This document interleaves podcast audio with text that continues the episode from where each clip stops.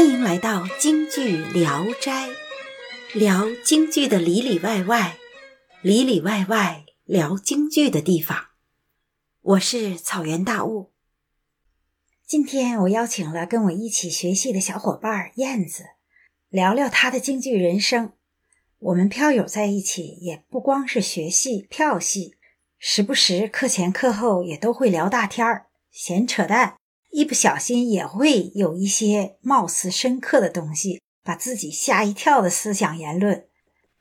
好，那我们就有请小姐。大家好，我是燕子。燕子，我是家里的孩子青春期，先生在家里管孩子嗷嗷叫。把我吓得灰溜溜的跑到外面躲清静，才意外的接触到了京剧的。听说你从小就喜欢听戏，咱俩就从这儿开始聊呗。对，不是，就其实是这样。其实我就生长在医院嘛，我们医院有大礼堂，有游泳池，我们医院就是一小社会。因为有礼堂就有就有舞台呀。那个时候不都是样板戏嘛？啊啊！文化大革命嘛。我说你多大呀？七八岁了的爱好就是儿童食堂吃完饭就往家跑，跑回家就开开那破匣子，就开始扒着耳朵那儿听那个说评书。那个年代有你这种毛病的人可不少。我爸就跟你一样，下了班蹭蹭蹭往家跑，我还以为出了啥事儿了呢。结果回来一看，哦，感情是赶着听那刘兰芳的《岳飞传》。后来呢？后来就看着样板戏，结果呢，等到一改革开放了，突然间有京剧了。关键是我觉得京剧它很，不管是什么戏曲，能够能够流传下来，它一定是有故事，而且它很多都是正能量的东西，这是我特别喜欢的。我怎么小的时候听不懂呢？我是就就因为个那个时候老是听着叮铃咣叮铃咣，特特热闹啊，就看着那敲鼓的在那敲锣的，觉得特别好玩儿。啊。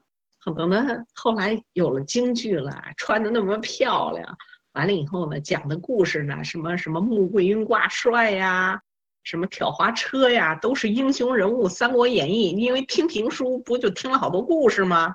又看这个戏，就跟真人似的感觉，就跟听故事又不一样。呃，虽然就觉得那过门很烦，但是慢慢慢慢就喜欢了，那就上瘾了。你这也是属于恰巧生在了剧院边上了，是不是？你家里人有人懂戏吗？因为我们家就一个电视，爸呢就喜欢看戏。我爸这人一一站了，我就说你在这看什么呢？我爸有时候就津津乐道的讲，但是看到哪个名角了演的时候，他就不让换台。那那那闲的没事儿，不是也得陪着他吗？尤尤其是名角演的时候。被那个耳濡目染了，就觉得有这种看这个东西还是挺上瘾的呗。哎，我听说谁说他小的时候，小的时候他妈不让他看电视，他就去偷着听人家邻居家电视，然后人家邻居家天天就播京剧，然后结果他后来全都会哼哼会唱了，他就开始才开始学京剧的。后来呢？接着等我工作了，那我医院旁边就是文化馆。反正没有什么事儿，有时候就去看看他们排练，啊，就知道梅派，啥也不知道。后来有一次呢，看了一个程派，但我记得特别清楚，当时演的就是那个锁麟囊。怪不得你喜欢程派哦。科普一下，京剧旦角的最有名的是四大名旦，这四大名旦呢就是四派：梅、尚、程、荀。梅派就是梅兰芳这一派。他是宫呃，主要是花山。花山是什么呢？就是也是青衣花旦、刀马旦融为一炉的这么一个多才多艺的这么一个旦角的行当。梅兰芳是属于的嗓嗓音清亮，然后又是没有任何缺点，是属于这一个唱腔都是很完美的这么一个派别。上呢，上就是尚小云，尚小云擅长刀马旦，他唱腔呢就是很善于颤音。他的表演呢，跟别人也不太一样。最让我觉得吃惊的就是说，你要去看他最有名的那个昭君出塞吧，他那个水袖甩的哈，还有骑马的动作什么的都很特别。然后他那个水袖甩来甩去的那个胳膊都露出来大半截儿，我觉得特别吃惊。就是过去的女人嘛，都是笑不露齿，这个身上的肌肤也不能让别人看的。但是好歹他是个男的，所以他露出来胳膊，估计可能也没什么太大问题哈。程派是程砚秋，程砚秋呢，他的特点就是说那个声音比较靠后。尤其是他，因为他后来是因为嗓子倒仓了之后呢，就是嗓子不太好，所以他就另辟蹊径。他的那个发声特点就是很特别，跟那三个派都不太一样。荀派呢，主要是花旦，这个荀慧生擅长大小旦和闺门旦。呃，花旦呢，主要是演那个十五六岁的小姑娘，呃，一般是什么丫鬟啦、使女啦，还有小家碧玉什么的。都是那种活泼可爱、灵动的那个，呃，很聪明的那种小姑娘。梅派的路子特别广哈，她可以演贞洁烈女啦、仙女啦什么的都可以演。上派好像是那种骑马、武功高的人，像什么梁红玉了什么的这种比较多。程派呢，就是基本上都是那种凄凄哀哀的，呃，受苦受难那种呃女人比较多。荀派那就是比较欢乐、载歌载舞的，身段好，唱的那个就是特别甜那种。梅上、程荀这四大名旦，也就是旦角的四大派，他们全是男的，通俗的叫男旦，行话就叫钱旦，就是乾坤的那个钱。他们都是民国时期就出名的人。好，燕子，你接着聊。因为那天我也没办法再去干别的，所以就静下心来在那儿欣赏了程派的《锁麟囊》，从头到尾就是一点不走神的坐在那儿犯傻的，就这么看下来，就觉得哎，怎么这么美呢？才知道哦，就跟那个听的那些梅派呀都不一样，所以就是因为它不一样，才让我吸引了我的注意力。你让我把那什么什么上派呀、荀派呀跟梅派分特清楚，我也分不太清楚。但是这个是真的是分出来了啊，不一样哈，啊不一样，我才觉得哎，这挺好听的，而且很唯美。当时是看的好像也是一个名角，我现在想不起来是谁了，绝对是个名角演出，我才去的。但是呢，我生生的让让那个里面把我给唱的掉眼泪了。一开始挺快乐的，后来就变成那样了，我还觉得挺凄凄惨惨的。就还真掉眼泪了，后来又高兴，我又特别高兴，我就觉得有这么美的东西能够表达出来，就觉得特好。我的愿望就觉得，哎呀，什么时候我能够唱一段戏呀？啊，就那时候才二十多岁，啊，那个票友的种子就种在了你的心里了哈，这不是正应了《锁麟囊》里头的那句？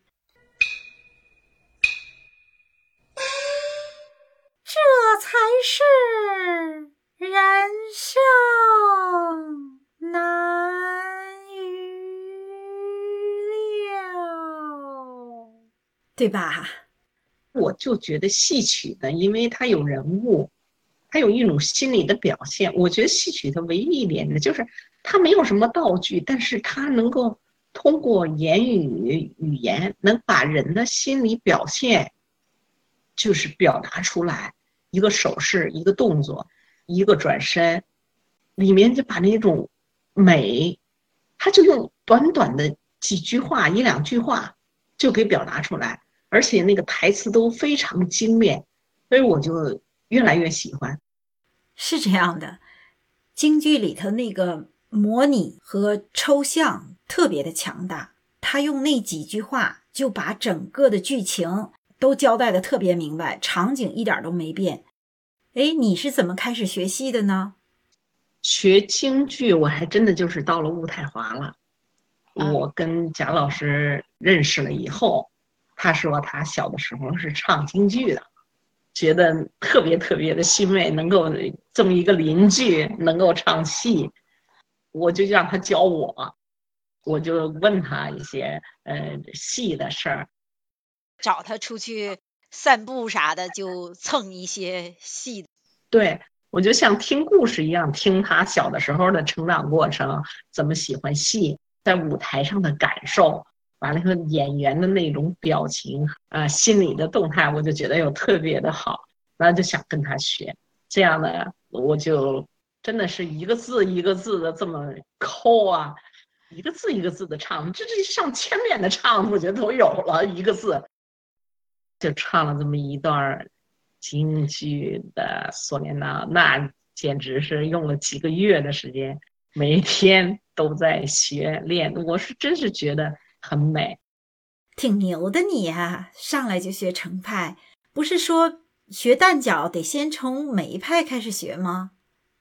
说唱什么梅派呀，唱荀派，我也唱不上去啊。但是只觉得程派它比较低，所以我觉得我可能能够唱。以前听看了这出戏，印象很深。等到学起来，现在才觉得成派好难学。我跟你说，我这样，我唱歌，我唱一百遍，我未必能记住词儿。但是你看戏哈，我真的不用那么费劲。你唱戏，你要唱一千遍，你都不觉得烦；唱歌让你唱十遍，你都烦了。你要唱歌唱十唱一千遍，你你也能记住，你只是你不愿意唱那一千遍。对，而且你看他。我真是觉得京剧里好，他每一个字从发音到咬字，再到那个轻重，他就表达了一个意思。这跟歌就是不一样。他毕竟这东西是传承的东西，它一定有它厚重的感觉，对吗？它一定有它的文化底蕴。尤其是现在你听那些老艺术家唱的，他唱的那一段儿跟你新的唱的就是不一样。就像前段时间你。你放了那一段录像，呃，林冲的吧？啊，是《野猪林》里的，李少春和杜近芳演的。你再看，有多少人能超越呢？为什么人家能成为角儿？是真的是经过舞台和经过观众来认可的，对吗？不是吹出来的，真的是靠自己的本事一点一滴打下的功底。你说我们现在学才知道。你说我们现在就学的这卖水，咱们唱了得有五六百遍是有了，对不对呀？就是啊，光学唱就一年了，身上的动作只是比划比划，还没学呢，对吗？你唱，你还是想唱出那种表现力，所以我觉得戏曲它把那个内涵的表现力通过你的表现，其实就是个故事。我喜欢戏，就是因为戏给人很多警戒，他把好多好的东西、传统的东西的故事，还有一些东西能够传承下来，它一定有它的有它的内涵。他教你的东西，真的有的时候真的戏曲，你有时候想戏曲的一些事情，你真的觉得做人做事，他都是给你用你最简单、最容易接受的东西，你去接受了。你读书，你未必有那种感受。他戏用最大的概括，用短短的两个小时，涵盖了书的多少多少页，上百页、上千页，对吧？哎，真的是。它的内涵和诗内涵和深度也未必达到。他讲故事讲的特别精炼，是吧？对他都这，他就是把他，所以他通过表现，让你能够感受到的东西，真的就不是说是。你读书所能感受、总结出来的东西，因为我觉得这些戏，它真的就是给人一个道理，给人一个做人的道理。对，戏跟歌区别就在这儿。对，但是你看现在只要传承下来的戏，是不是到现在人们还在津津乐道的去学？不是因为那个戏的怎么怎么好，而是还是戏里的故事让人感兴趣，对吗？对。还是那些东西的唯美的东西，它在里头。人追求美是无止境的。我感觉吧，就是京剧里头那个唱的东西哈，每个字儿里头都是有讲究的，每一个字里都有情。然后你怎么来唱，而且演绎的东西可能是跟每个人去唱，跟你的自身特点可能都有不同。它里头因为那个有那小弯小手啊什么的，它是有一定的自由度，但是呢。你又得是在他的那个框架之内，不同的人能表达的肯定就是这个水平就能表现的特别不一样。对，咱们就咱们就说，就那天我听你一边说，梅兰芳他就跟着学画画、学写字，对不对？对。其实他是学的是一种底蕴，如果现在你把梅兰芳的唱腔，真正的你就听梅梅大师唱，跟梅大师后面的人唱的，你会觉得梅大师唱的很多东西非常的简单。哎，对，就是梅兰芳到了晚年造诣精深的时候，达到了顶端的时候，反倒他的戏更精炼、朴实无华，但是绝对到位。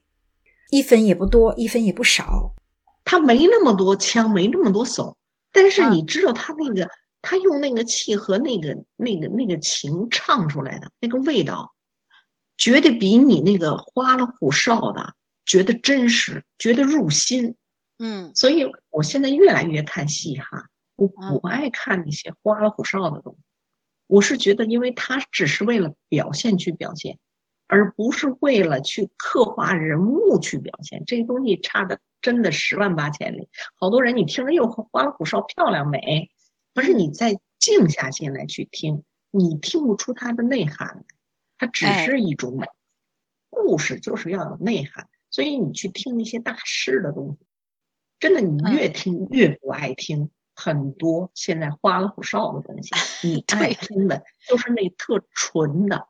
可能就是现在来说也不发音也不艺术，但是人家是那个情字给注入进去，它长出来的东西就是那么厚重，就是入你心。嗯，是这样，这就是我的感受，深刻。看来你是真的是有体会。哦，非常感谢燕子今天跟我们分享她的京剧人生哈。那我们最后呢，就听一段燕子演唱的。锁麟囊选段，这才是人生难预料。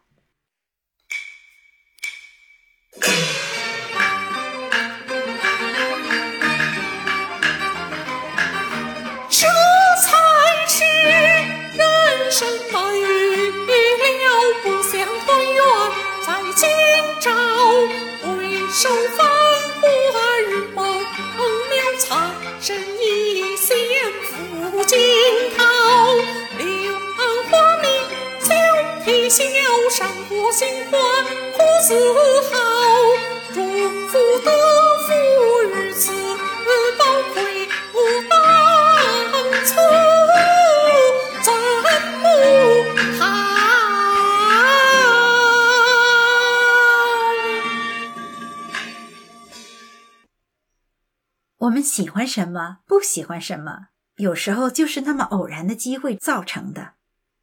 活得有意思，就是有意思在这儿了，因为人生难预料。欢迎再来京剧聊斋。